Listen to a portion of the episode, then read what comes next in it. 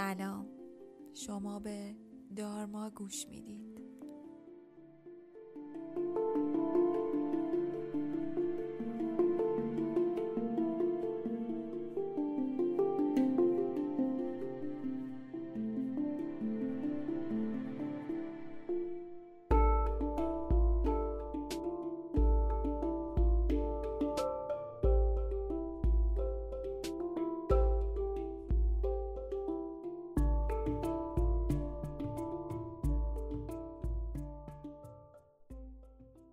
گوش دادن به صدای طبیعت آرام بخش و تسکین دهنده روح و جسم آدمی هست. توی این چند دقیقه ای که صدای طبیعت براتون پخش میشه چشماتون رو ببندید و خودتون رو توی اون فضا تصور کنید.